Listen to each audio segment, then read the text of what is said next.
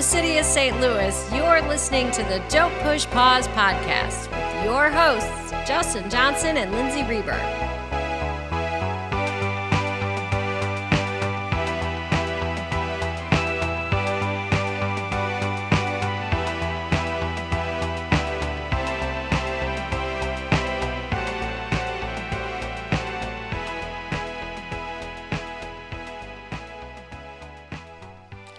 Welcome to the podcast. What is up, Justin? Happy Halloween. Happy Halloween. I know it's not actually Halloween, but hopefully, uh, you know, we're celebrating a few days early. Yeah. This is our Halloween special. Uh, we did this last year, which was really exciting. I'm Mm-hmm. glad that we do an extra episode to release during the week of Halloween. Why wouldn't we? I mean, yeah, there's a, there's a lot of scary movies out there, um, and, and and there's a lot to talk about with them too. And for this particular episode, we're going to focus on a specific genre subsect of horror movies. and that is the slasher genre, uh, specifically 80s versus 90s. And I know we uh, it's mo- we did the the verses more as a uh, catchy title. If anything, we're not really uh, There's not. pitting the 80s Yeah. versus the 90s. Yeah, yeah. Uh, they're they're their own things, you know, and you couldn't have 90s slashers if if the 80s slashers didn't exist. But we will break down some differences between the two. there are some stark obvious um, you know things that track from the 80s and before and into the 90s and beyond but there are some things that that make both decades very different from each other and if we don't hit on your favorite slasher movie the one that you think is the most iconic the best movie ever made we're sorry but Yeah, we should. I should say we're sticking strictly to. I mean, really, mainly like the mainstream slasher movies of the '80s and '90s. Um, you know, we'll touch on some that are like a little outside of that, but um, uh, you know, there's been entire podcast series dedicated just to the Friday Thirteenth franchise of the '80s. So we're, we only have about 90 minutes, and we're going to try to tackle uh, both the '80s and the '90s. So we'll basically be skimming the waters of the slasher genre, but hopefully enough to entertain and inform a little bit along the way. There was a rise, fall, resurgence of, and continuing on of the genre. So that's kind of what we're going to track for you. Yeah. We know these movies and we love them. Some are better than others. But I, I think for the purposes of what, what we're doing, this is educational and this is going to kind of help you if you if you don't know anything about the slasher genre, or even if you do, this is going to um, help kind of track the progress. Yeah, kind of. Uh, it's it's funny because getting into the spirit of this episode, the last few weeks, most of the slasher films I watch are ones that I don't know that we'll talk about extensively. Yeah. Um, because most of the mainstream slashers I've seen, but I did save one for my pick of the week, uh, more of a underseen Oh yeah, what was your pick of the week? obscure uh, slashers. Yeah, my pick of the week. So actually, our this episode probably will go a little bit longer than our other episodes, but we're not going to be doing clips because there's just too much to cover. I mean, and well, uh, Uh, aside from one-liners, you know, and, Yeah, it's hard and, to- and yeah. stabbing noises and blood gurgles. Like what what what clips are you gonna do when you're talking about a million movies? but uh, we are going to each do our. We're going to keep our picks of the week shorter than usual, but we are each going to do a pick of the week from the 80s and the 90s, both in the slasher genre. So my 80s pick was uh, Just Before Dawn, which I think is a little more known now. Um, and it's actually like a pretty early slasher. It came out in 1981. You know, didn't do very well. I think it borrowed a little bit too heavily from the slashers of the 70s. Um, whereas like something like Friday 13th kind of had the punch of not only just a title, but um, was more focused on like the kills. Whereas this one, um, though I think when you watch it now, I actually enjoy it more than the original Friday 13th, but the kills are a little more lackluster than uh, more of your standard 80s slasher fare. I really enjoyed watching this. You you showed this to me, and I yeah, I And- really enjoyed watching it. And what did you pick for your 80s uh, pick of the week? I went with a movie that I, I feel like if you know horror movies, not just slasher movies, but if you know horror movies, you've most definitely heard of this. But it's not necessarily the most mainstream horror movie out there, and that is the slasher from 1983 called Sleepaway Camp. One of my faves. It's I know you love your sleepaway camp. I do. I can't wait to talk about it. There's a lot to unpack in that one. So my '90s pick is one that uh, is actually one of my favorite '90s slashers horror movies, and came out in 1991. Um, it's popcorn. I don't know. It's one that too many people are familiar with. I always ask people about it, and they're like, "I've, I think of, I heard the title, but I've never seen the movie." And that one is a lot of fun. I can't wait to talk about that movie. And it's one that I've been wanting to uh, Just get- talk about know, in general. shoehorn, get into the episode at one Yeah. point. Yeah. Popcorn's so much fun. Um, the 90s slasher that I chose is for sure not one that, that people think of. Um, it was from 1997 and it was called Office Killer, a movie from Cindy Sherman. It is, if if you know it, you're probably an art student, but um, man, I, I love Office Killer. I don't know how many times I've seen it. I love it so much. Office Killer's like just such a you pick of the week for the slasher genre. I don't really Yeah. remember that movie too well. I need to borrow that from you. I think I saw that on like IFC when it first came, like in the like late '90s or something. Yeah. It's yeah, it's it's not one that is often characterized as a as a slasher, but it most certainly is. I just think it was one that just yeah, didn't get didn't get talked up a lot or people didn't know really what to make of it. Yeah. So again, we're not going to have clips. We're going to jump right in. We're going to cover uh, 80s slasher, and then we'll cover 90s slasher uh, before we get into our picks of the week. And then, of course, round things out with our Murray moment. And just real quickly here before we get into the main discussion, slashers come from all over the globe from many different decades.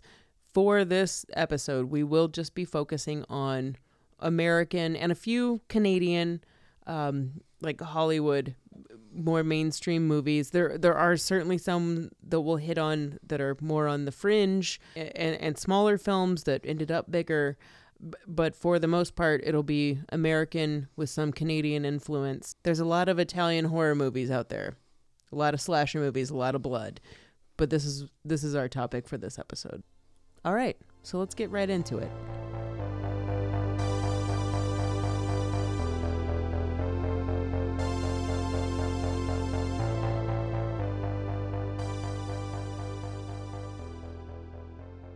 All right, so in order to start this discussion, we need to have a little bit of setup.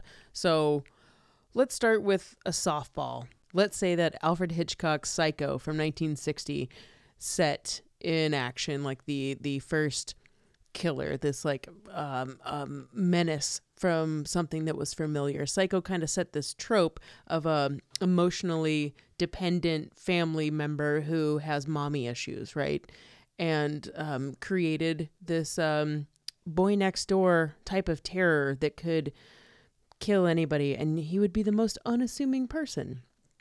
That is certainly a trope that has continued until present day. And then a year later, we have a movie called Peeping Tom, which is a serial killer who is filming and stalking his victims, which is kind of nuts because, along with Psycho, this is something that continues to persist in horror and slasher movies. So, this stalker trope, this serial killer trope, started in the in the 60s, but this inspiration for these movies started well before that. And that's not to say that we didn't have, you know, serial killers back in Jack the Ripper times like that that just haven't been documented. But a lot of these movies pulled from the influence of Ed Gein and his crimes in the 50s. Um, and that kind of um, you know set us up for a lot of movies in the 60s and the 70s. on top of Ed Gein, just the the seventies, you know, serial killers were a huge kind of media sensation. I mean, there was like serial killers springing up everywhere that was reported on in the news uh, nationwide. And really, you know, the the '60s were a time of a lot of the horror films, a reflection on what was happening in the media, seeped into the movies that were coming out that were that were scary, that were horror based. And certainly in the 70s, there were three movies, uh, slasher films Black Christmas, Texas Chainsaw Massacre, and Halloween that I think were definitely a reflection of what was going on in the media with serial killers, uh, specifically Texas Chainsaw Massacre, which uh, was, you know, loosely based off of the crimes of Ed Gein. those three movies specifically, they were like you said, milestones, but those movies set a trope into place. Black Christmas was basically the babysitter, the callers or the killers calling from inside the house. And we've got Texas Chainsaw Massacre, which is Ed Gein, but multiple Ed Geins, a whole family and, of and Ed it's Geins. somebody going on a trip. yeah. You know, but they're Yes. going to an unfamiliar territory, and and it causes them to. Um, They be- run yeah, into They go into turmoil. Yes. And then Halloween, which is basically the babysitter killer.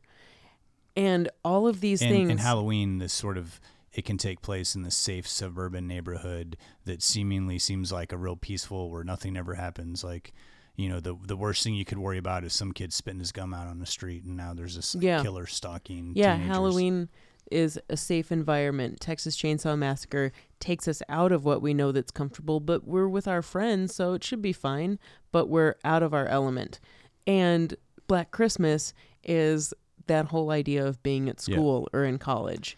These are all things that persist throughout the slasher genre. and ultimately these all these films and and I think that what what sort of kicked off the 80s for slasher.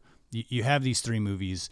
Uh, not only were they independently funded but all three were like really successful. One thing that I think is a misnomer about these three specific movies from the 70s and other horror movies that weren't in the slasher genre in the 70s was that compared to now, there was such an absence of blood. So you've got Black Christmas, Texas Chainsaw Massacre, which I didn't watch that for the longest time because it sounded bloody, and Halloween. There is very, very little blood. It is about the creep out factor and it is about making you feel off and wrong.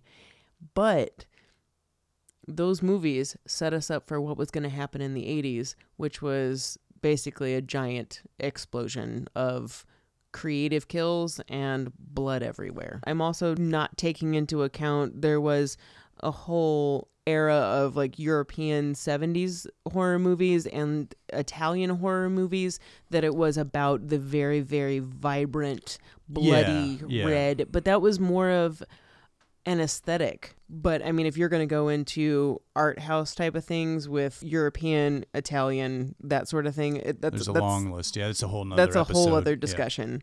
So I'm not saying that horror movies weren't bloody before this. I mean, certainly Blood Feast, but in the 70s we had a major absence of blood and it was more about the freak out or the creep out factor. yeah But Halloween set us up for what would become Friday the 13th. Yeah, and the, and and Friday Thirteenth, I think, is like, I think it's the slasher franchise that everybody is familiar with. I mean, I feel like everybody has seen at least one of the million Friday Thirteenth movies that are available. But it, nineteen, it was like the end of the seventies. These movies that we mentioned, these slasher films, were all successful, including Psycho. Uh, made for a low budget, made a huge profit, and so Sean Cunningham you know, had the idea of, okay, let me take this title, Friday the 13th, that has this like very ominous, you know, catchy title. Didn't he just start out with that idea of like that that's that was the original idea because in the 70s, you know, titles uh, like in the, you know, and it's it's funny because in the 70s titles were like everything. It was That's like what- the Texas Chainsaw Massacre, like The Exorcist. that's how you, know. drew people Uh, in. you know, you you had like a good title, um, and so you know, and Halloween was such a successful title. Why not Friday the Thirteenth? It's something that we can all that was already that's already you already have a set in thing, yeah. and you already have something that's set in that's like bad luck, fear. It's Yeah. Friday the Thirteenth. Be careful, watch out. Yeah. Um, and so he uh, got with Victor Miller. Victor Miller wrote the screenplay for Friday the 13th, a very simple story of people going to a camp that has a, a history of something bad that had happened. The camp's reopening, and uh, slowly, one by one, these teenagers that are partying and having sex are slowly killed one by one by a killer, uh, just sort of this faceless killer that we don't know what's going on. And that movie was just a huge smash. Uh, it was one of the first real horror films that uh, Paramount Pictures not only picked up the rights to that movie that was independently funded, independently made. Paramount Pictures was like, we're going to roll this out into like a ton of theaters. This wasn't like a thing where they were going to like slowly play in drive ins. They did a big promo for it. They rolled it out into you know hundreds and hundreds of theaters all at once, and it just it was a huge hit, um, gigantic hit. Like lines around the block, critics hated it.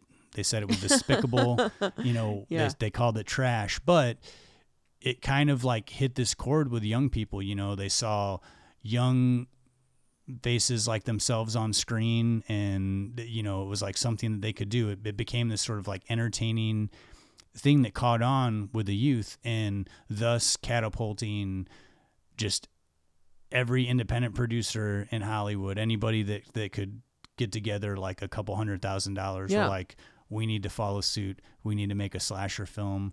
We need and, and thus like starting the slasher craze of the 80s now i just want to preface this Yeah. before we get into these 80s slasher craze. Yeah. there's just no you know we don't have enough time to, to just cover every slasher film that came out. So i'm kind of going to focus on ones that were successful and ones that kind of like were influential obviously we're going to do some honorable mentions along the way and if we fail to mention a classic slasher film in your Yeah. eyes it's not because we don't like it it's just we're going to try to pair this try to get It's- this under two hours this, Don't- this episode Get it under two hours. Don't think that we, you know, we haven't seen the pieces, Yeah. the three on a meat hook, the tourist trap, the a night to dismember. We've been there. yeah But some of these movies, they existed, and they're like like a boatload. yeah There's so many. So many. it's it's impossible. So, So- focusing. We love them. We've researched. We've watched a lot of them. Working up to this episode. I feel so desensitized in the last three weeks. Let me tell you. So let's get started. So the first, I would say, the first three years of the '80s, what worked for the slasher genre was this: you you, you put people in the camp. You put people in you, a camp. You put people in a camp. That's the thing. they, they they're in a camp. They're they're they're going camping. They're in the woods. It, it takes place at some sort of like Yeah. you know uh, outdoor activity happening.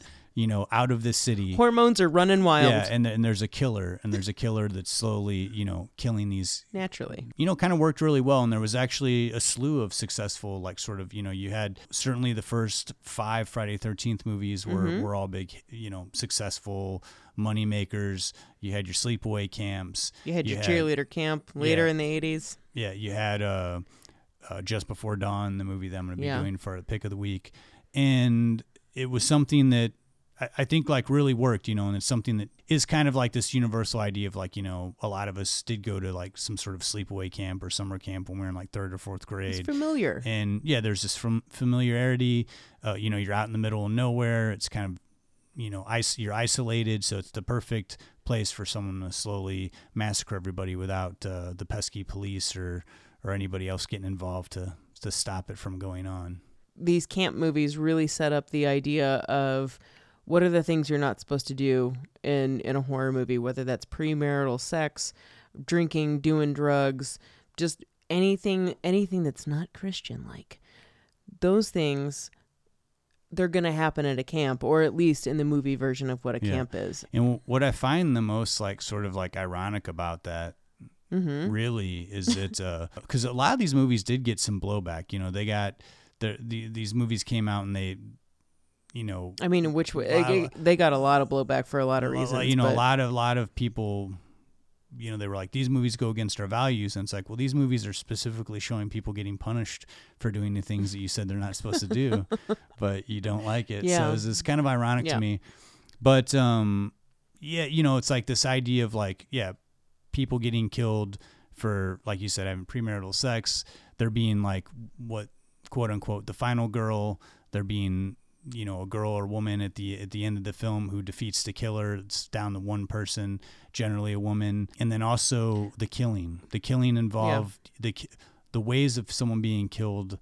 Generally, with some sort of like garden tool, something with a blade. wasn't always a Some- garden tool. something sharp, you know, a knife, Yes. anything that wasn't, you know, wasn't a gun, something Yeah. that that necessary, that something that's like very Yeah. visceral and close. You know, Yeah, you, there you, weren't- you, you have to get in close to to stab somebody. You Yeah, know, like you can. you- Intimate. yeah, it's very intimate. That's Yeah, word. and there there- not really any bats used, nothing that could just knock somebody out. These were these were sharp bladed tools that are to no matter where they stab someone, you just assume that they're to die. it, there, there is something about even now guns are just so widely used and it's mm-hmm. something that you've seen in westerns you know on Sure. police shows like it's something that's utilized it would be weird if like if like cops were just like stabbing people if like just cops that like had machetes you know or like there was a fight and like someone like instead of pulling out a gun they just like whacked off somebody's arm it just doesn't happen and there's there's something about these sort of like weapons Well- that that are almost they're they're primal in the way because it's like what we had before we had guns and it's kind of going back to something very primal again like you said very intimate something about like getting hit with a machete versus a gun just seems like all the more horrific So it is really funny with guns. That's something that is a normal thing that we think about. Guns are still in society all the time, not necessarily machetes. The thing about slashers is that I think for a, lot of people, seeing a horror movie, particularly in the slasher genre, it is something that is so mm, unfamiliar and just yes okay yes we've talked about serial killers and how this is something that we can go oh my god that's really happening. But when you put it in this setting it is something that is so alien and doesn't seem like it could really happen that we go see these movies or what people get out of seeing these movies is the thrill of being able to safely exercise our fears and have it come out. And when you have something like using a gardening tool or a machete or a fork in someone's leg, whatever it is, it's just something that is entertaining and creative, but also isn't offensive enough to make us feel alienated or uncomfortable. But that's not to say that movies like that didn't exist. Like you and I have talked about Maniac, and I'm uncomfortable with that movie. And I, I feel like there's a certain tone difference that happens with something, say, Friday the 13th and other camp movies or movies that happen at school, something that makes us feel really familiar. And then there's this other genre that's this um, kind of more sleazy aspect that feels more mean spirited than going to a movie to just enjoy this this safe thrill where we can leave the theater and be okay afterwards. Well, and I, th- I think too, like you had these, like with Maniac, I think Maniac kind of led the charge with sort of these like more reality based slasher films. Yeah.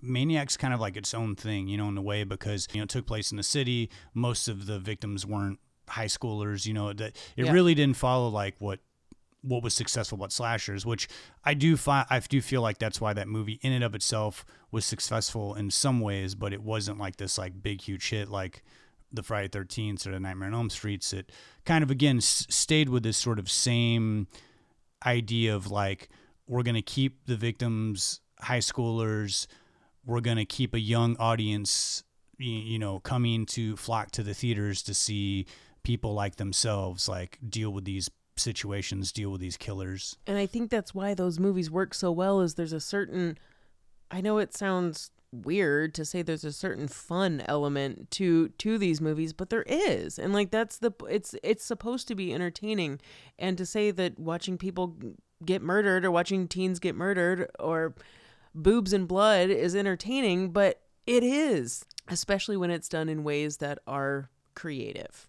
You know, I think once we get into like the middle of the 80s, that creativity is what kind of took off. Nightmare on Elm Street kind of spearheaded that. That's where like, everything this, changed. You know, we have this killer who's sort of like otherworldly. He actually has like a signature weapon, you know, his like claws for fingers. Because in the other slashers, you know, sometimes it's a knife, sometimes it's a machete, sometimes it's a pitchfork.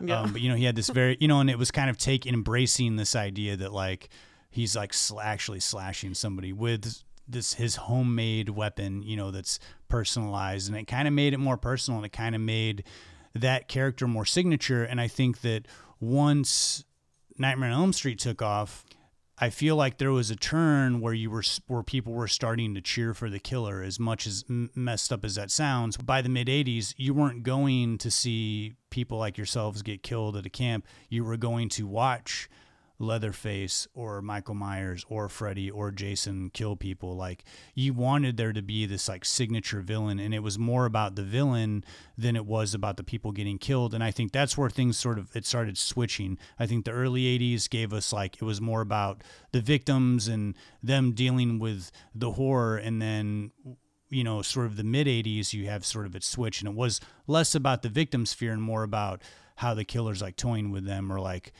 the way he like did a specific kill and that's what we wanted to see and that became sort of uh, the next level of like the slasher film And one thing that I feel like should be mentioned too is we have a whole like nowadays it is completely different the viewing experience of watching a movie. You know, you can watch it on a computer by uh, by yourself. There's a lot more of that. But when these movies were coming out, they were watching them in groups in theaters or renting them and, and watching them at sleepovers. Horror movies were kind of meant for groups to like thrive off of each other's energy. And the more creative the kill, the more entertaining, the more someone's like, "Oh, damn, did you see that?" Like that t- that type of thing. And I think that with that comes a certain element as long as you're not grossed out by what's happening, there comes a certain element of I don't there comes a certain element of humor and fun. And I think that that's where when we have the longer that this decade goes on, the longer that slasher that the genre goes on, that's where it started to change and we started to have kind of making fun of the genre. yeah and and I and I do think that there was like that that's where you have this sort of uh, break in like the subgenres of the slasher films, Yeah. you know, where it's like you've got Child's Play, a little bit supernatural. They're bringing in other elements. They're mixing up genres that, you know, and trying everything. And sometimes it worked and sometimes it didn't, even though they were like supernatural. And even like the Friday the 13th got pretty supernatural there. It did. It, and, you know, certainly Nightmare on Elm Streets, you know, with Freddy, It was yeah. it, you know, that became the next level, but they were still at their core like these slasher movies of like, you know, someone like systematically But they were trying to be more other. creative. and but I but I do I 100% uh, you know I, I I agree with what you're saying with the you know these were meant to is like fun movies to see in a group and and really in in my opinion like horror movies and comedies they're more fun to see in a group because you, Yeah. you're vibing off of the energy of the crowd. You know, it's like if if uh, someone comes over and tells you a joke, it might be funny, but it's not as funny as when you, there's a group you around and you're cut and you're someone vibing off the energy of the group and you're all you all start Yeah. cutting up. And same thing with horror movies. You know, there, there's this tension and sometimes like you can feel the tension in the theater and like everybody's kind of freaked out and you almost kind of laugh sometimes. It's like a release because you're uncomfortable. but but it but it's fun because you're like experiencing this as a group and it just i think that works with horror and comedies you know like dramas you know it's just like if i'm gonna like shrivel up and cry over a movie it's like that's what i want to do with the i want to do that in the in the, the silence and the comfort of like you know my own home like Yeah. or or like a very uh like like a very like sparsely attended matinee screening you know Yes, completely. I remember seeing uh God, it must have been Scream 3 at a very it's not so much anymore, but a theater in St. Louis that was known for its interactive audience. And man, that was one of the most like think what you want about Scream 3, but I tell you what, I've never had more fun watching Scream 3 than Yeah. I did in that movie theater. Yeah. So as they say, all good things must come to an end, and pretty much like the tail end of the '80s, slashers were starting to get kind of stale. I mean, uh, there's only so much you can do, and even the uh, even the mainstream movies like the Friday the Thirteenth, Halloween's, Texas Chainsaw Massacres, Nightmare on Elm Streets, they were really sort of leveling off. They weren't making as much money, and they, you know, because I think audiences were just kind of getting bored. Um, and you know they tried different things. You know, Friday Thirteenth tried to do Jason Takes Manhattan. They were like, we're gonna put him on a boat. Halloween, you know, tried to do more with like another sub story with like the family and Nightmare on Elm Yeah. Street. You know, tried to g- develop more into like the origins of Freddy Sure. you know, a lot of these other slight subgenre slashers like Child's Play and all this stuff, they were getting into like, you know, They were recycling three some and of the four plots. and five yeah. and six, you Yeah. know, and like every horror movie, even like the low, low, low budget sort of D slasher horror movies were getting sequels. It's like, and it just sort of like kind of imploded on itself. And I, I think like by 1989, and, and what really like, and with Hollywood, it's like once the money dries up, they're just like, we're over it. Like, you don't have to have too many failures. Uh, True. When, when, when, they're not when they're not having returns or big enough returns. There was also the advent of having video, video rentals, This and and that sort of thing. So even if they weren't doing well at the theater, these movies, even though the the slasher genre was fading out and the plots were either being recycled or not original or whatever it may be, people were still willing to rent that because of the case or because of the title. Yeah, and, and and you did have some of these sort of like you know like slashers that were were big on video, like the Silent Night, Deadly Nights. Yeah. weren't really big hits in the theaters, but uh, you know in the video video market they were they they were successes, Yeah. and so you did have some slashers that like were almost like direct to video. You know that became a market. I won't say a lot of those were like No. ones you'd really want to sit through, and you know and you certainly had a couple of like movies like Motel Hell where it's like they were mixing humor with a slasher element. And even even that started getting stale. Like i think like by the end of the 80s i think like audiences were just really wanting something more. And really going in at, at the end of the 80s like the horror genre of itself by 89 you know wasn't as big as it was. There wasn't as mm-hmm. much demand for it but also too you know you, there was a change in times like going into the 90s late 80s 90s like special effects were changing.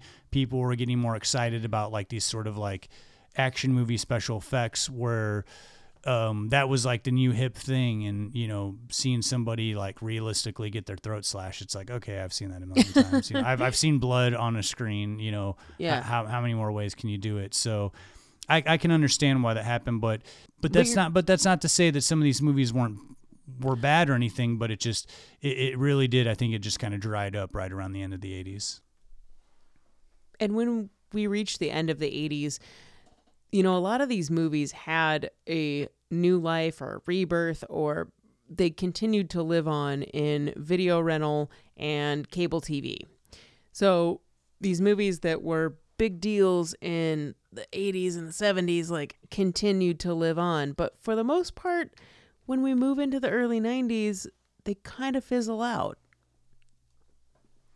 Yeah, yeah, totally. I think that yeah, a lot of the '80s movies got a new generation started to see them on cable and on that's where you know, i from, saw a lot from renting them. But as far as like theatrical presentations, um, there there you know was like a, a lag in slasher movies, though. Um, a lot of the big franchises that had been built up in the '80s uh, did try their hand at at squeezing out one more movie, but not just but not to a great success. So, with that said, let's go ahead and turn the conversation to the 90s.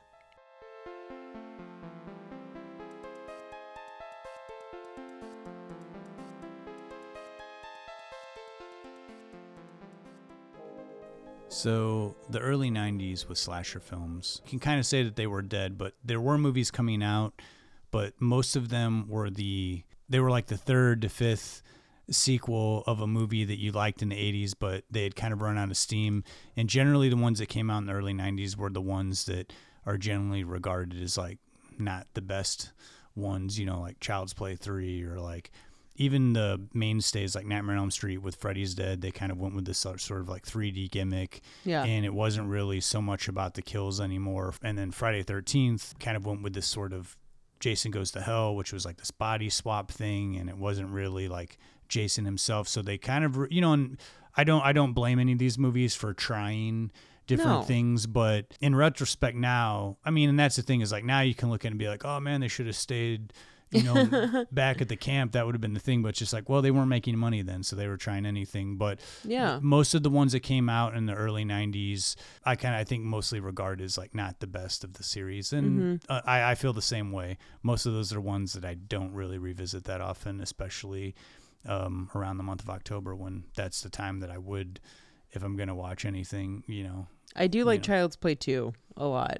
Yeah, Child's Play Two is all right, and you know, it and- was like and- 90. Yeah, It was like coming off of you the know, 80s. Child's Play Three was like pretty forgettable, but yeah. Whatever. You know, you Yeah. know. There there are some that are worth it, but it's not necessarily because of the film's merit. But something like Texas Chainsaw Massacre, The Next Generation, and just calling something The Next Generation is, I have a lot of feelings. Yeah, and well, and there was like other ones like like Doctor Giggles. Of, Yeah, you the- know, Dr. Giggles. There, there was yeah. like movies like that where it was kind of like this. We're gonna try to, you know, I think that there was an attempt to create like try to create a new franchise of like some sort of killer, but most of these just didn't really yeah. come off. And then also too, you know, you in the '90s, like that was it was sort of like m- we were moving more toward like the thriller that became like very Mm-hmm. popular. So it was like it was still movies where someone was going around killing people, like The Temp or like Yeah. The Crush or all these, but it was like less slasher and more about like this obsession, and then like they killed everyone around them You love bringing up the temp or like I the do, crazy do. gardener or something. gonna- who else is going to bring it up? You know? Well, it is certainly saying something because we have these memorable, you know, Jason Voorhees, Michael Myers, Freddy Krueger, these people or these monsters, killers, whatever. But it's it is really hard to cre- recreate them. And Leatherface, even though you know there's some crappy sequels, except for two, you know who Leatherface is. These are these are things that until we get to basically the mid '90s, we don't have another we don't have another, you know, killer like this or, or, or a memorable person. Sure, like Slumber Party Massacre 2, sure tried. And until we get to the mid 90s, to about 95, 96, and it becomes a little bit more intellectual. And Wes Craven's New Nightmare comes out in 94, and it's kind of rethinking the whole Nightmare on Elm Street franchise. Freddy comes out of the nightmare out of the movie world and into the, you know, quote, real world, and he's an actual person. He's in our reality. So reality and fiction have crossed over. And then comes the bright idea from writer Kevin Williamson, who a lot of people know from Dawson's Creek fame.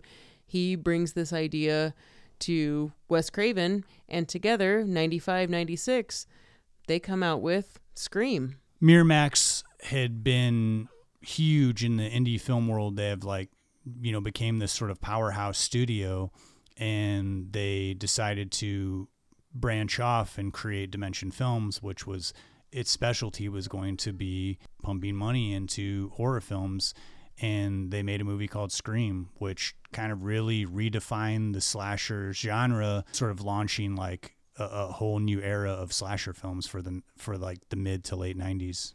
So Scream was pretty much like really kicked off the slasher craze again, but not only that in like a different sort of way mm-hmm. because Scream was such a success. Uh, granted, you know, I mean, Scream is a great film made by a solid director, Wes Craven, who was a huge horror, you know, as we've said, you know, a part of the slasher, Yeah. you know, reinvention in the 80s with Nightmare on Elm Street took a, a great script by Kevin Williamson and like created this sort of like new era of slasher like this like self-awareness where the characters it's like they're living in the world where they've seen horror movies and they know the tropes. And so they know to be careful and they know not to be idiotic as like characters in movies. And what happened was is that scream was such a success. I mean huge like 170 million dollars at the box office. Um, you know some of these other movies in the 80s made a ton of money but gradual nothing like to the extent of scream. And when that happened all the other studios took notice and they're like you know what? We need to start cranking out our own slasher horror movies that are high end and and more intelligent and like self-aware. And it really sort of like catapulted this sort of like huge wave of late 90s slasher films. The thing that made um, these movies even bigger and that made studios want to throw more money at them is that we also had the birth of a new teen generation and TV shows and celebrities.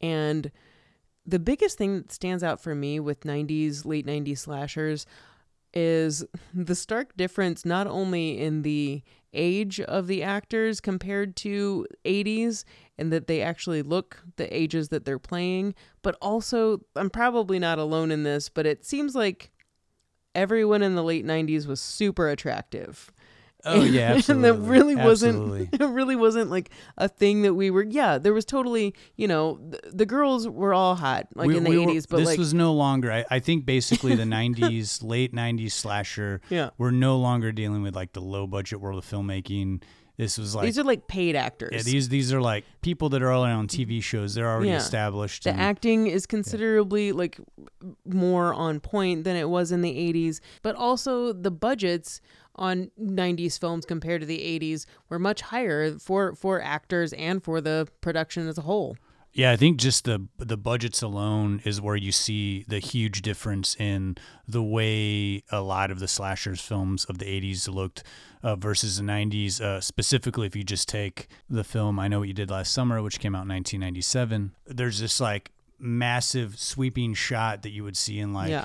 that's sweeping over the the, Yeah. the ocean and like up onto this ridge and a car driving over and it's like something that you would see in like you know the music is uh, just like it's something that you would see in like a big Hollywood like Adrian Lyne film, but instead it's like the beginning of a horror film.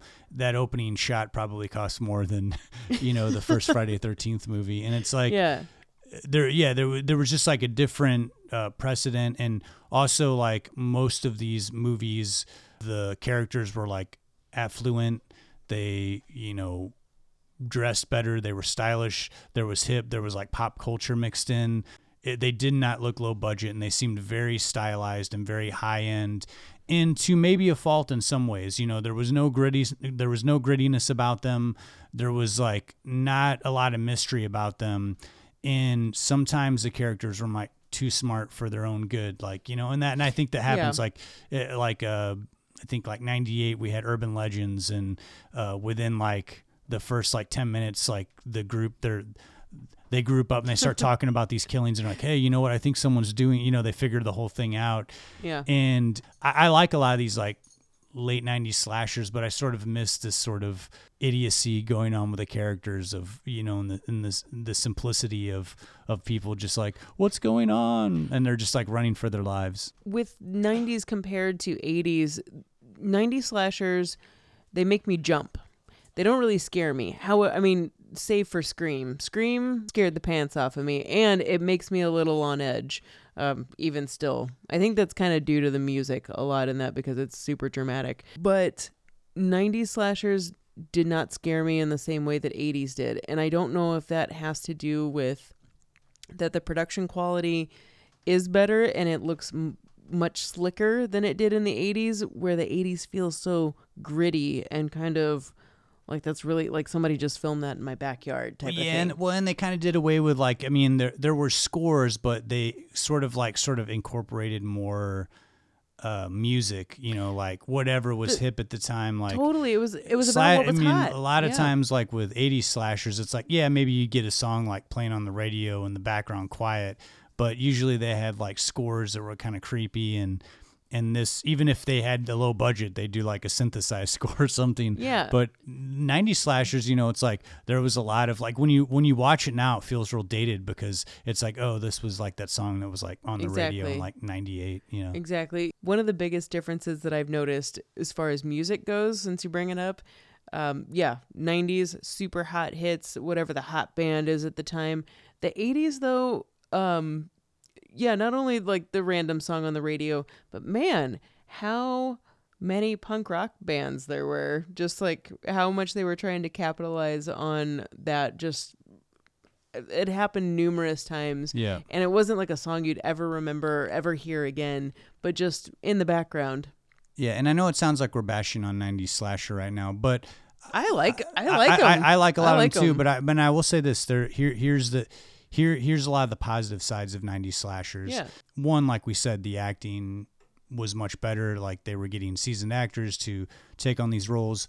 I think Scream aside, I think Scream is like a standout movie in general. Like outside of the horror genre, outside of the slasher genre, I just think it's a fantastic movie agreed some of these later films and the Scream sequels, I, I thought were just kind of retreads and didn't have the same chemistry. And I, I don't know that you could recreate that. You know, you just that moment in time of something coming out that was like real heavy and kind of sadistic, but at the same time, like had like good acting and energy and like Yeah. a really well crafted movie by a director who had made like 25 movies. He was at the top of his game. You know, he knew what he was doing. But with 90s slashers, the big change for me, and I think is like very self, you know, evident when you're watching them now as opposed to 80s, is that they were kind of less sleazy. A lot of the 80s slashers. kinda Yeah, they were Yeah. a lot less sleazy. you know, a lot of the 80s movie, you know, a lot of 80s, you know, it's like, oh, it's about boobs and blood, but you did have some pretty sleazy 80s slashers where it's almost like uh, torturing women, you know, and it's like where we, you know, and there was, There's- there there's a was, lot mo- that there's the a, there was a lot, 70s, there's a lot of that in the 70s, and I think it carried over in the 80s, you know, and um, the 90s, it was kind of like that was, it seemed like they were like, we're not doing this. And, that chastity and belt even back and even if you had and and they they still were kind of using the final girl, but like they were strong in the beginning of the movie. It wasn't like you know damsel in distress the first like forty minutes, and all of a sudden they had to like Yeah. do do something in the last twenty minutes. It's like they started out as these strong characters. What happened in the '90s, late '90s? You know, a couple of these movies didn't do that well, and when you're dealing with studios, it's like with a low budget world, you know, you can have hits and misses, and you know, people are going to try and try, but when it's strictly studio, something fails once or twice. It's like they they don't really want to put a bunch of money and in promotion into it. sure. And it was a very short-lived pop for slasher films of the 90s. I mean, by 2000 there was a couple of, you know, Valentine and I think another movie that really you know, they they did like a sequel to Urban Legends and they didn't really do too well and Shout out to Anna Faris and Lover's Lane. It's yeah, a, just not the greatest movie, but, but, the, you know, there, there, there- it was very short. It was like a four year period, and the end of slashers being made in the mainstream to me pretty much ended when studios got the bright idea of like, let's take every movie that was popular from the 70s or 80s, and we're going to do a reboot or an updated version of them. Thus began like about 15 years of remaking horror films from the 70s and 80s. even at the same time as those remakes and reboots were happening, there were also the ideas of a slasher combined with science fiction, like The Faculty or something, which was another Kevin Williamson one too. But something else that combined slasher and you know that final twist, which is inventive too. But yet, Yeah. but yet we're going into this territory right hand in hand with remakes and reboots of this idea Yeah, that I- we don't have a completely original idea. Yeah, and I, and I think you know I think subgenres were a, a subset of that of like trying to Sure. create something different, and you know, and that happened in the '80s too. You know, they there was like a Yeah. blossoming of like a, you know subgenres that happened, but yeah, absolutely in the '90s there was a big call for like studios to say "I- I- this doesn't work. Let's do let's do like a invasion of the body snatchers type story. Thank you and, for saying that. you know like there was a there was a couple of those but but i definitely think in hollywood like they'll something will hit they'll make three of them and if that doesn't work then you won't see them for like five years i always use uh unforgiven as a good example of like how like hollywood works they weren't making any like sort of like big mainstream hollywood westerns anymore clint eastwood can get any movie made he wants he's like just one of those people in hollywood yeah. he makes Unforgiven. People loved Unforgiven not because it was a western, but because it was a really well acted, well made movie with a good script and good Yeah. actors and good story. And it was huge, won Oscars, and Hollywood interpreted that as, oh, people want to see westerns right now. So they made about three or four big budget westerns, and they all bombed. And they're like, wait a minute, what's happening? Like, it, Yeah. you know, they it was like sometimes there's a trend and sometimes they catch a trend, and I think a little bit of that to me is like what we see with slashers in the late 90s. It was uh, Hollywood just wanting to put a toe into a trend. Again, the returns weren't coming in and they got out quickly. Sure. They found a new thing, and that new thing was we're going to start remaking movies and rebooting things. Yeah, makes sense. But you know what? Those the '90s ones that I've been revisiting, I for not scaring me, I still enjoy them, and I think that even though they're the ones that I can predict what's going to happen at the end, I'm still entertained by them. And watching pretty teenagers like solve a Scooby Doo mystery, sure, whatever, yeah, it's fine. I'm into it. I'll always go to bat too for urban legend, even though I think it's like kind of a cop out using you know stories that already existed and Yeah. like whatever. Still entertaining movie. I know what you did last summer. You know what? It worked. It worked. It's the old hook thing. It Yeah. works. These movies were more formulaic and they followed the same tropes from the 80s, but it just it was a, a the next step and um in in the slasher genre and you know what? If anything, it got more money fun funneled into the genre and let it go to where it's gone to today. And uh, if I could say one final thing on slashers, uh, movies of the 90s, and uh, this was a movie that I wanted to do for my pick of the week, but I didn't because I, I kind of want to close things out on this before we get into our picks of the week. And that's uh, Halloween H2O. Oh, we didn't. Because, oh, because yeah. I wanted to save it. I wanted to save it Yeah. because this is a movie that I think uh, a lot of fans hate, you know, but I really love Halloween H2O and I think that it does have a very 90s feel. It was one of the few to me personally, I think one of the only mainstream slasher movies from the 80s that produced a sequel in the 90s that I thought was like pretty decent.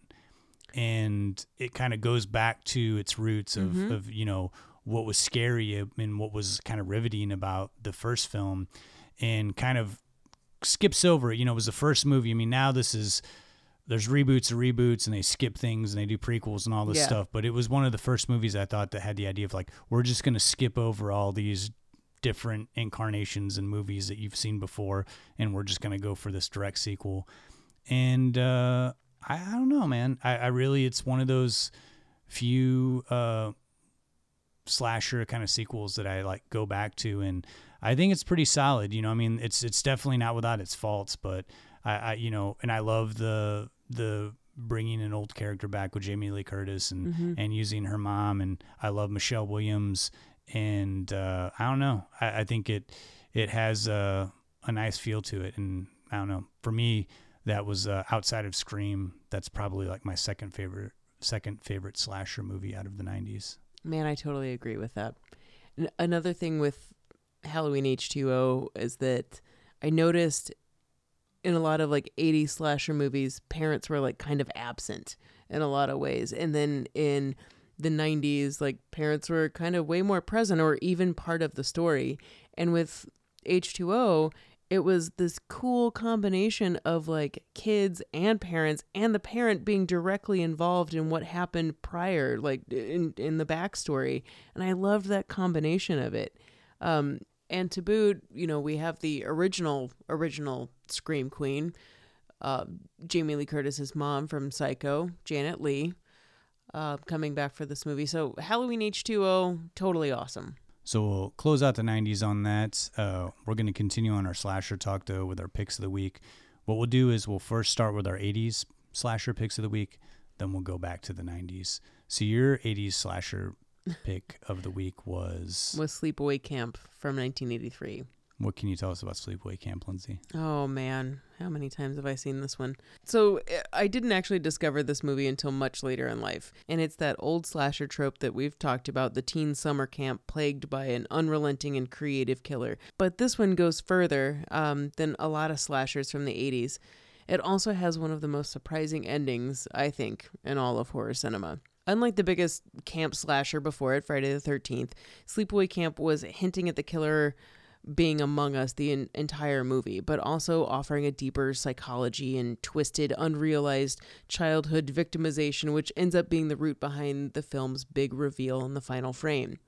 There's not a boring moment, I feel like, in this movie. You've got incredibly foul mouthed, vulgar preteens and teens talking mad smack the entire movie. We open on Angela, an innocently sweet girl who's painfully shy, almost completely mute for the better half of the beginning of the movie due to the film's emotionally and physically traumatic opening. So, in a freak accident eight years earlier, Angela's father and only sibling die right in front of her. Because of her silent oddness perceived by other campers, Angela is bullied, teased, tormented, everything, along with her cousin Ricky, whom she now lives with after her father and sibling were mowed down by that speedboat I told you about. We're set up to dislike most campers, counselors, and even kitchen cooks at this camp, Camp Arawak, almost immediately. The bullies in in Sleepaway Camp are basically lining up to be the first killed. And yikes, that uh, Justin, I don't remember. I don't know if you remember this movie well, but man, that curling iron scene where your imagination creates the horror, one of the worst suggested deaths I've ever seen in a movie. So we're pretty certain that the killer is either Ricky, cousin Ricky, or Angela. But when Ricky's knocked out and Angela's left cradling her boy crush's decapitated head, well, it kind of becomes clear. But that's not the final, final twist, the reason that everyone remembers this movie. Angela is revealed to be Peter, the child who didn't die in the movie's opening boating accident scene. So, Angela, or Peter, Peter's extremely odd, maybe psychotic, definitely eccentrically disturbed, crazy Dr. Aunt Martha, who we see in the beginning, and you're like, something's off with that lady, and her acting is starkly different from everyone else in the movie.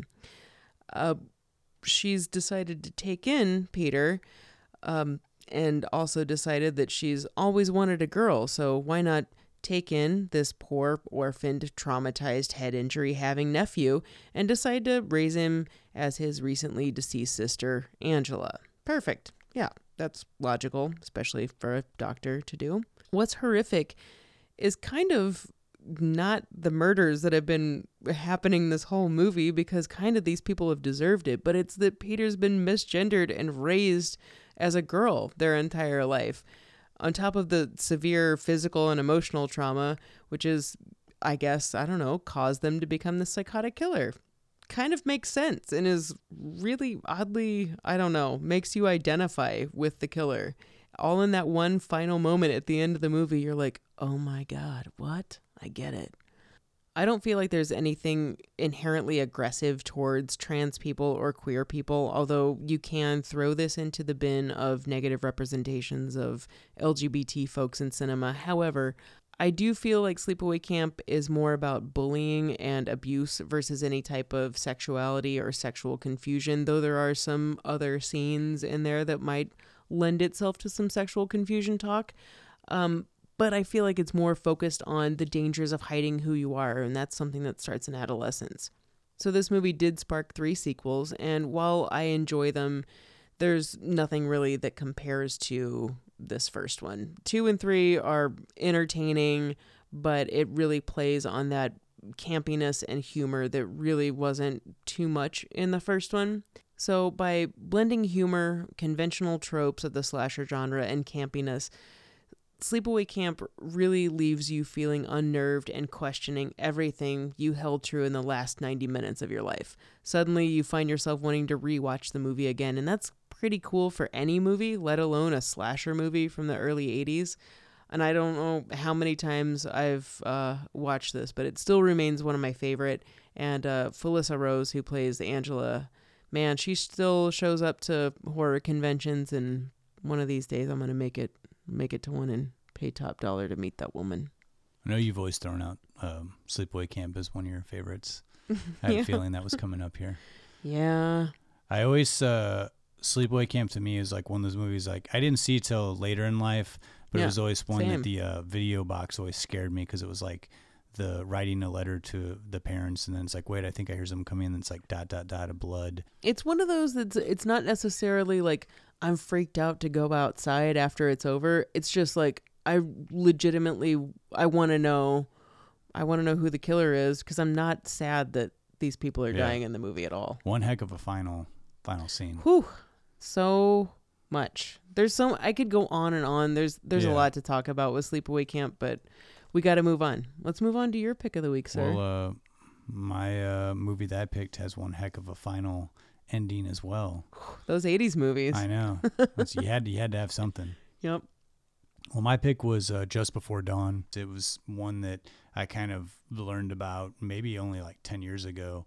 Um, and I can kind of see why it was at the time uh, overlooked. It sort of meticulously pulled from every slasher movie and really just kind of incorporated into its own movie without doing anything remotely original with it to an extent. Um, you know, it borrowed from Texas Chainsaw Massacre with, you know, the youth going off to find the property that they supposedly like own uh, in an area that's like kind of like in a redneck type you know area like something that they're not used to uh, we have the this sort of like stock character who was like a famous actor in the 70s with george kennedy like friday 13th did with uh, betsy palmer we also have like this sort of the, this killer that's that's roaming around they're they're teenagers.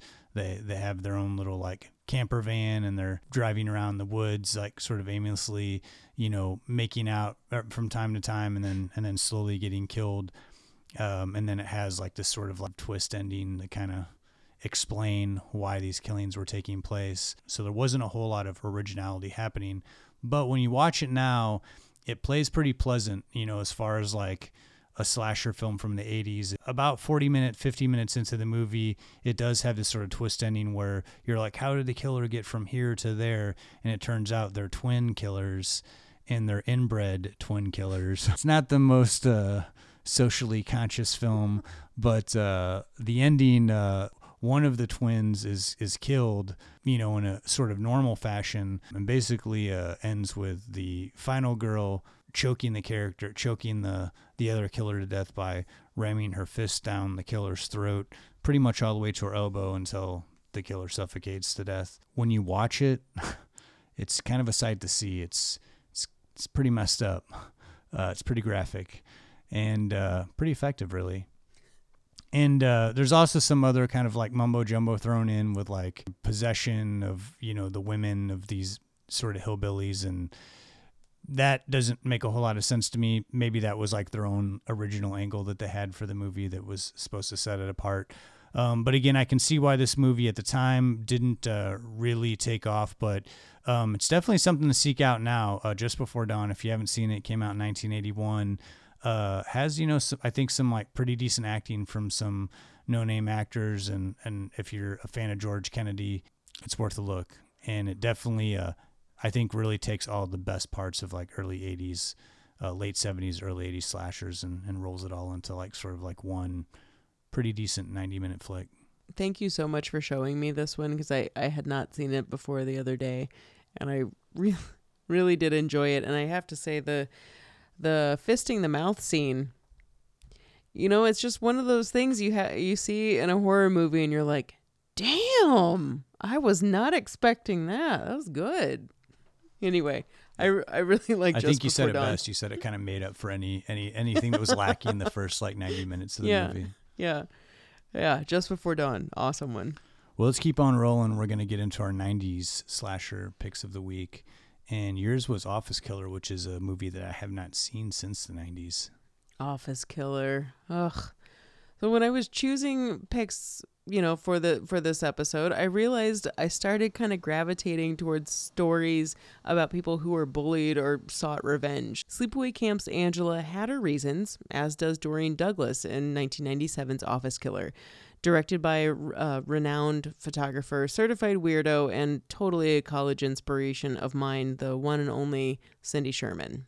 I don't remember which liberal arts photography friend it was of mine that, that brought Office Killer to my attention, but I'm forever thankful. This slasher is deeply disturbed yet beautifully crafted. I, I love it so much, and I really don't understand why it's still not more recognized. So, Doreen is the office wallflower, the quiet one. She's worked there longer than most, the problem solver, but also very easy to take advantage of. And after the office staff is downsized, she's forced to spend more time at home with her housebound mother, for whom she's the caregiver.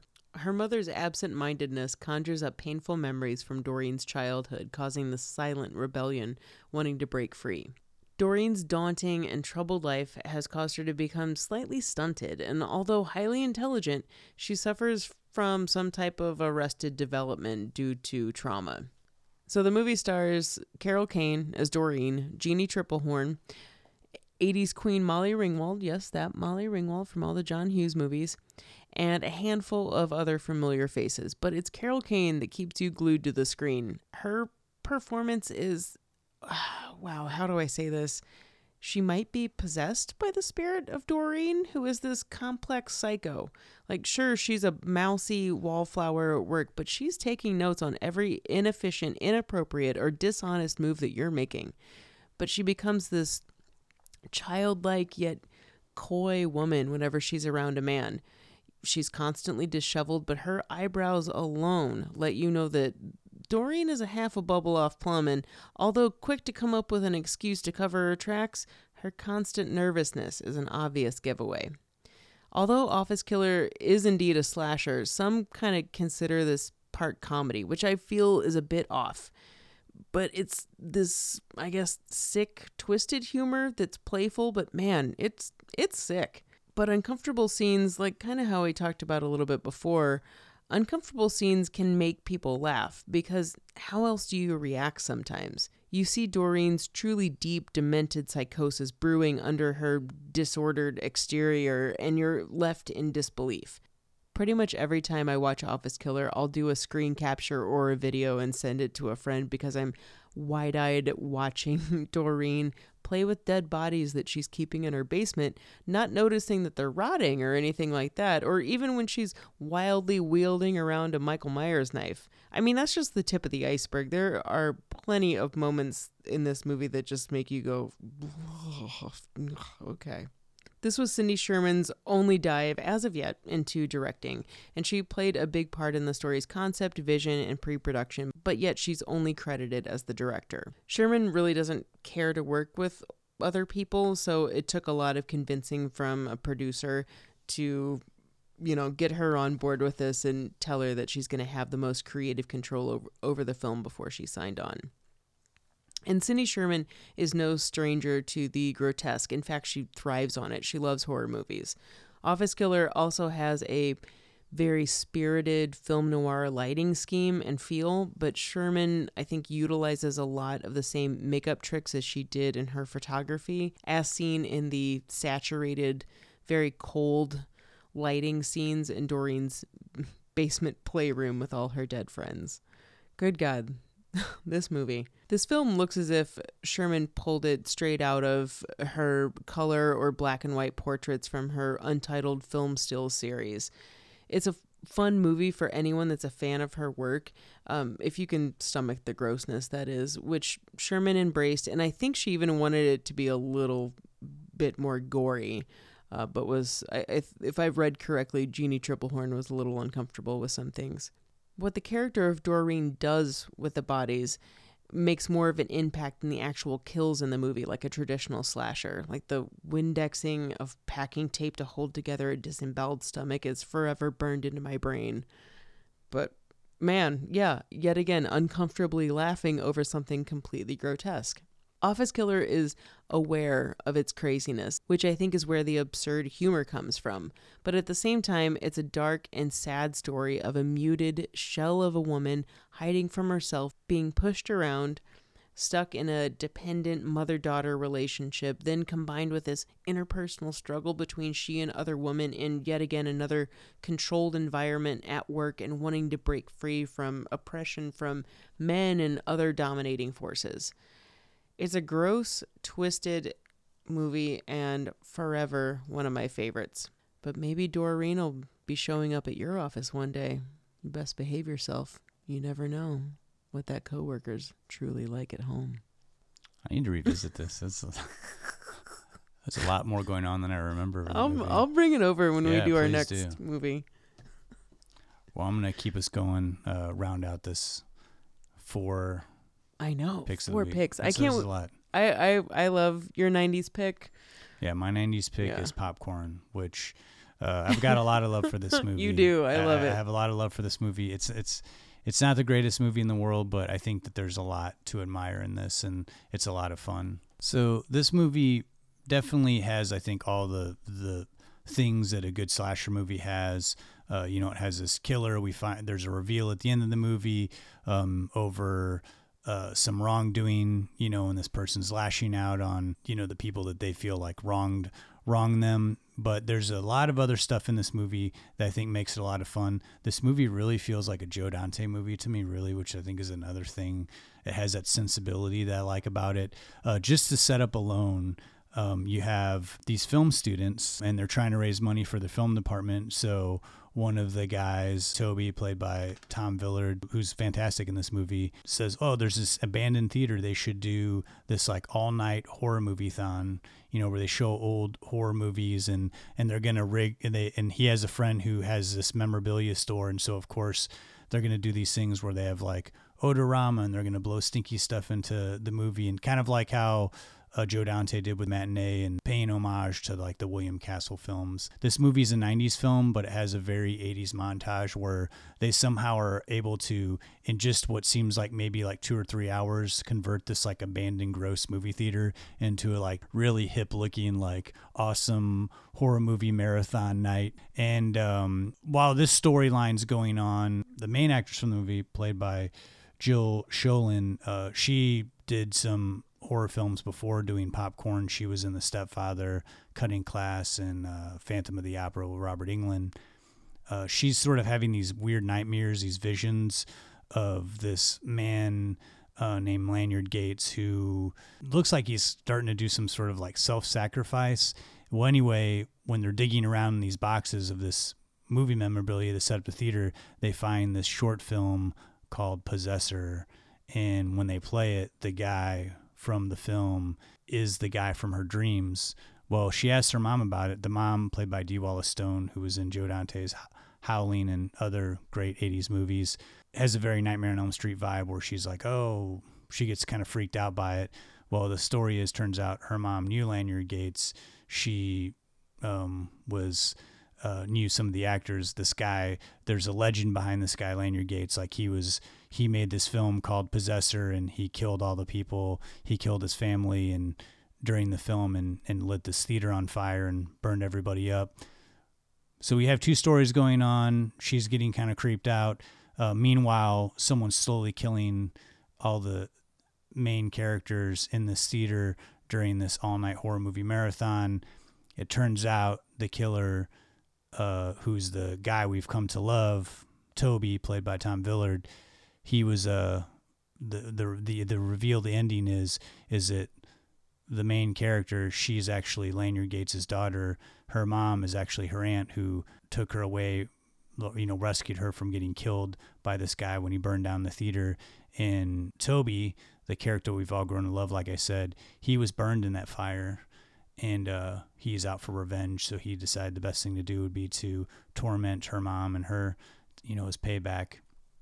And we reveal that his face is is burned, and he does these different makeup and effects to to create the the look of of Toby, the film student that who's super friendly. So it has all these key elements of a good slasher movie. But um, this is one I think uh, it's not super gory. If you're a movie fan and you're like into like behind the scenes movies and movies about movies, I think that you're you're gonna have a lot of fun with this.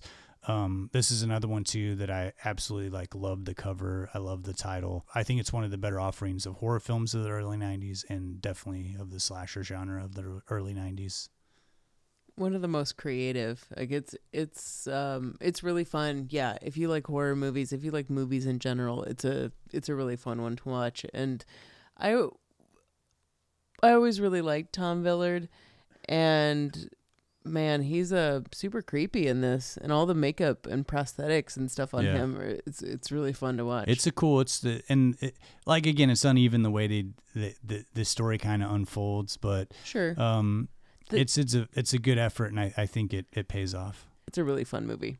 Yeah, highly recommend it. Well, those are our picks of the week. Our '80s picks, uh, Just Before Dawn and Sleepaway Camp. Our '90s slasher picks, Office Killer and Popcorn. Um, so we're gonna get out of the slasher talk and uh, move on a little bit. Here's your Murray moment.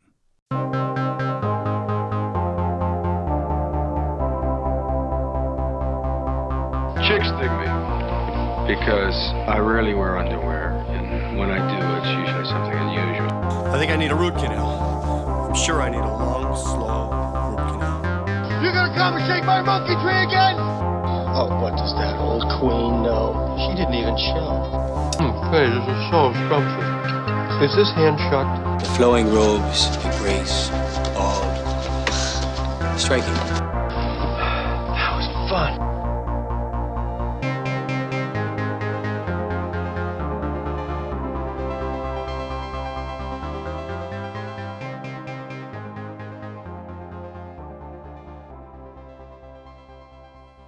Right, so slashers are certainly known for their attractive ladies.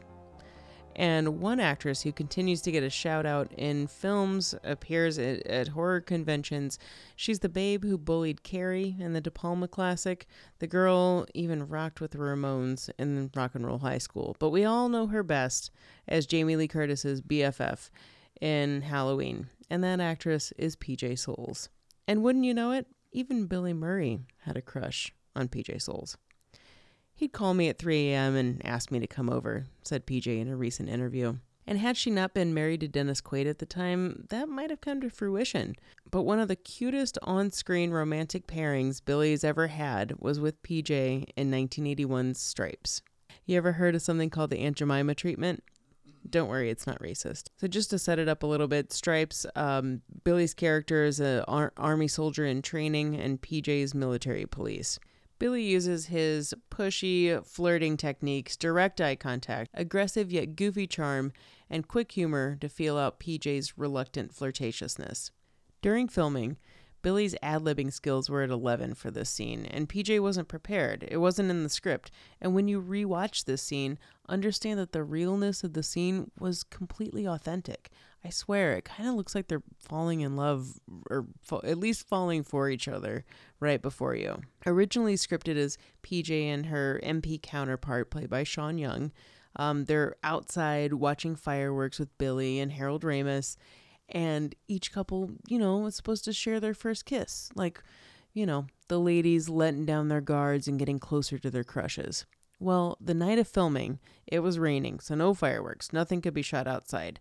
It's 3 a.m., everyone is bushed, crew and cast, uh, they're just waiting out this rain. Billy is just hanging out. He goes to the fridge and pulls out a carrot and walks over to PJ. What are you going to do with that thing? PJ says to Billy. And thinking on his feet, Ivan Reitman sees this, grabs his camera because he knows Billy's got an idea that no one else is hip to just yet. You know what your problem is, baby? You're armed. You're heavily armed. Billy walks over and grabs a nearby spatula and says, You know what your other problem is? You've never been given the Aunt Jemima treatment, have you?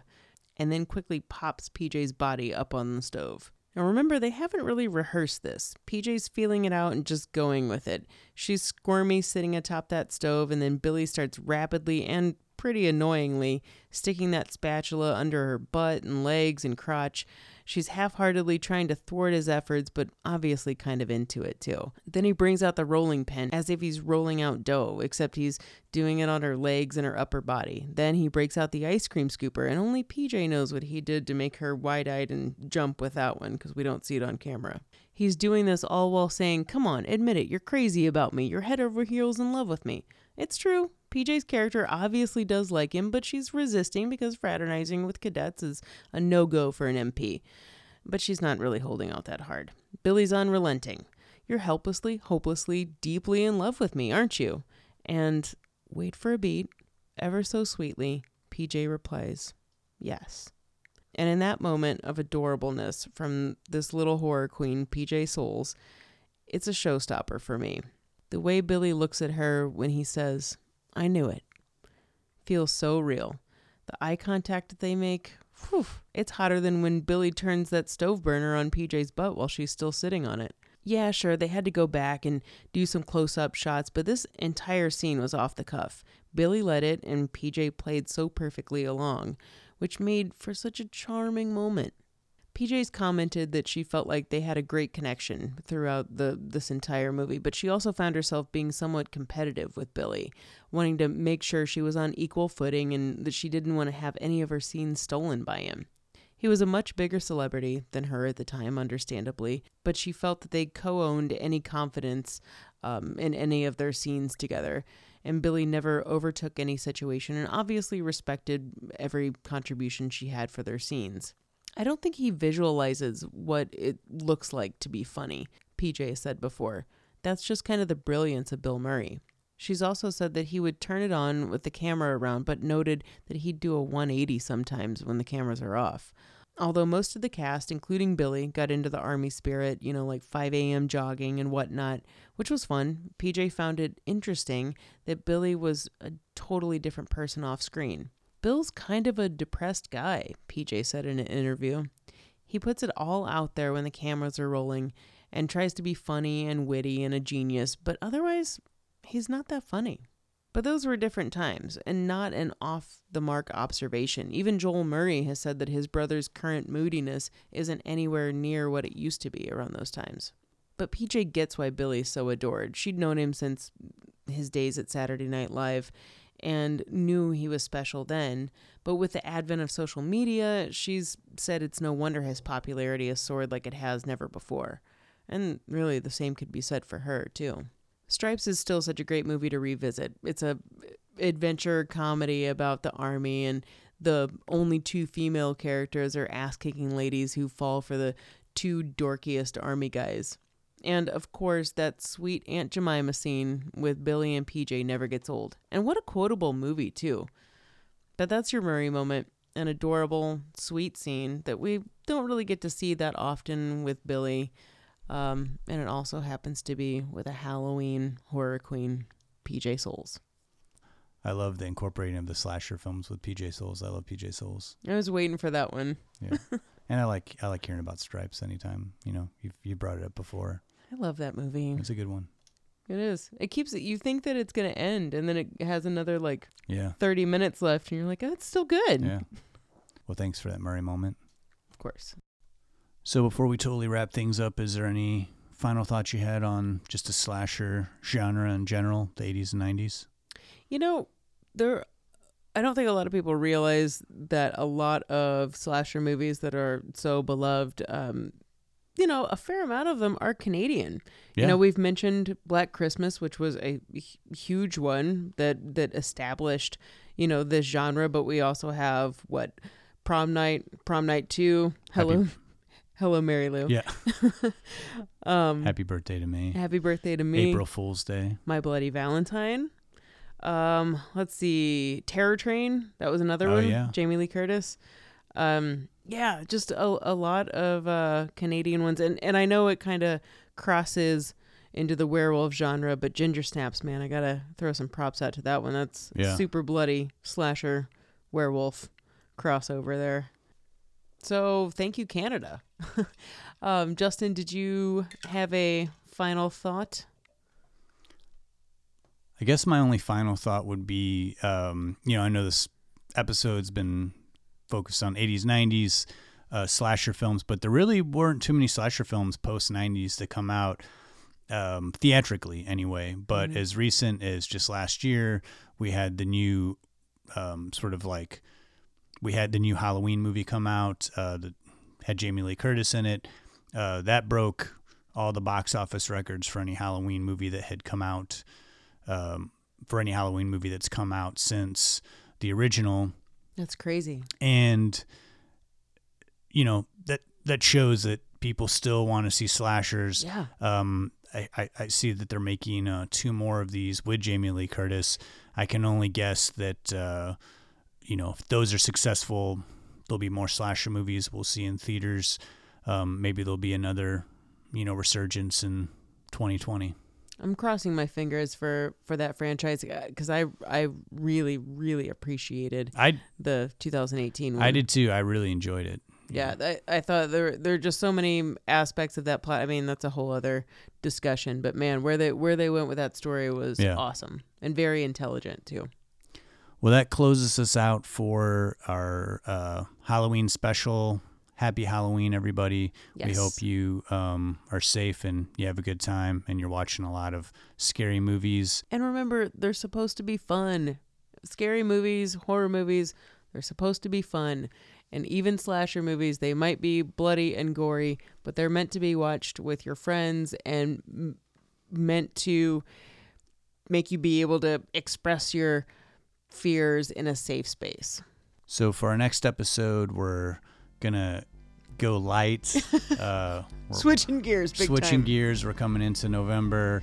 Uh, our next movie is one that's near and dear to both of our hearts, and that's uh, John Hughes's John Candy starring Uncle Buck. Yes. Oh man, Uncle Buck. That'll be a fun one, and it's getting into that. I always think of that as like a not not so much like a holiday movie, but it's like a wintertime movie, like going into winter. Definitely like more lighthearted than slashers. Yeah, I think we need that. Yeah. I've watched a lot of slashers in the last month. It's it's been a big month for it. I mean, Yeah. obviously we have to got to celebrate that uh, month of Halloween. But Yeah. you know, we need some lightheartedness too, Yeah. and who better to serve that to us than John Candy? Yeah. Well, if you want to follow us on social media, you can reach us on Instagram, Facebook, and Twitter. If you want to check out old episodes, uh, you can go to our website, don'tpushpausepodcast.com. Uh, we also have a store on our website now where you can purchase merchandise from the podcast and some other goodies that we have up there available. Um, also, any videos that we've made, anything, everything is archived on our website. Thanks to Lindsay here. And if you'd like to reach us directly, you can always contact us at don'tpushpausepodcast at gmail.com. Until next time, I'm Justin Johnson. And I'm Lindsay Reber. Thanks so much for listening. Happy Halloween, guys.